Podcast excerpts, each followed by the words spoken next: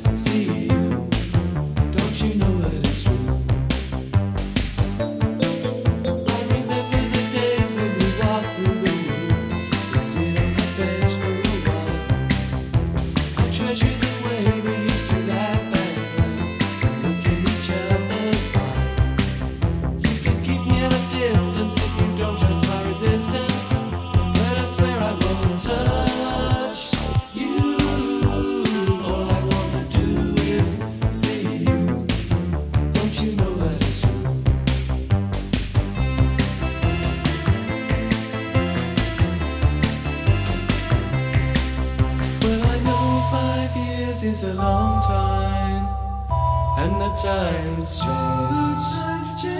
But I think that you'll find people are basically the same.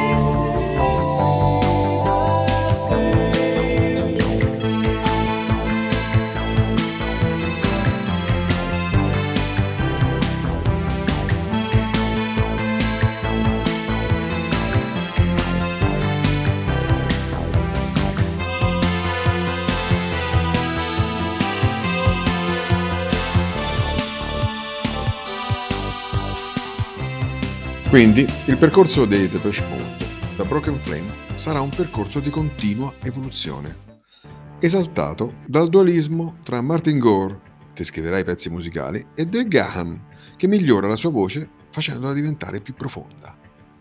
Ma non sarà tutto rose e fiori, tutt'altro, perché Gahan entrerà in una fase acuta di depressione, che lo porterà a un abuso costante di droghe, e Gore mal sopporta la situazione attento a tutti gli impegni che la band ha assunto. Da queste situazioni tese usciranno due pietre miliari della loro produzione, Black Celebration del 1986 e Violator del 1990. Il primo è il manifesto del disagio che proverà la band in quel periodo. Infatti, perderà un membro stanco delle tensioni interne e poi un disco dark, come già il titolo epoca. Siamo anni luce dal primo disco spensierato e pop e con questo disco la nuova musica si evolve.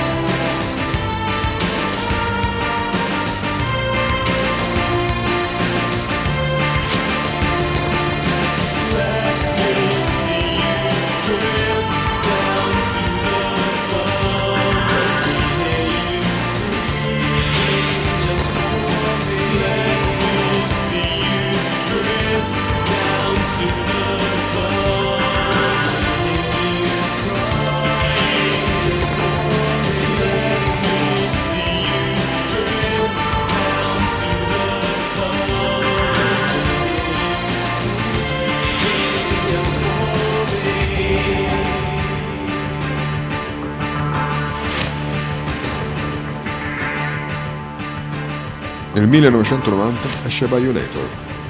Incontrano un produttore di grande esperienza e garanzia di successo soprattutto e fanno l'ennesimo balzo di qualità. Reach out, touch faith.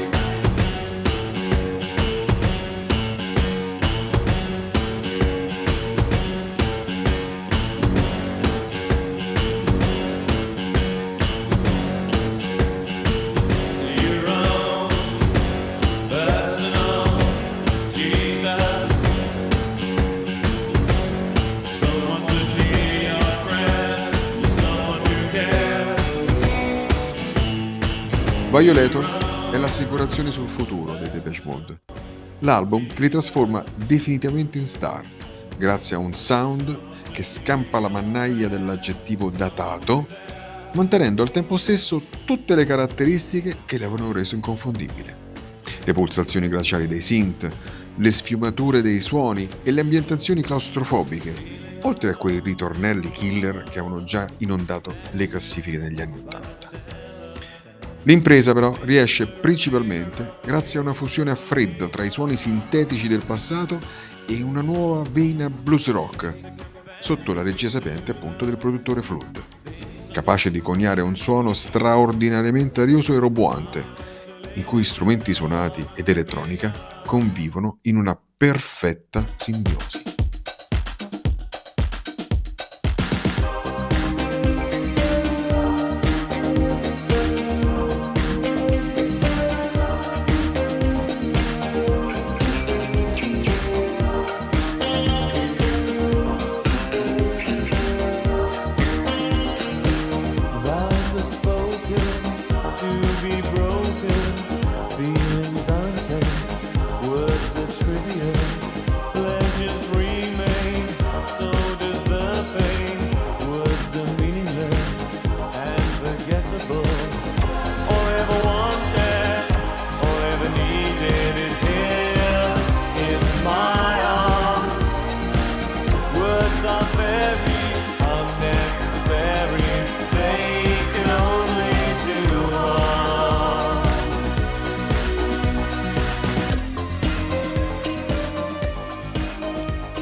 Enjoy the Silence è il pezzo di punta di Violator.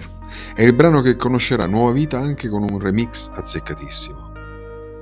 Rinfrancata quindi dallo sdoganamento di Violator, la carriera dei Depeche Mode andrà avanti in scioltezza per altri due decenni, attirando nuove generazioni di fan, nonché folle oceaniche di spettatori ai loro concerti colossal.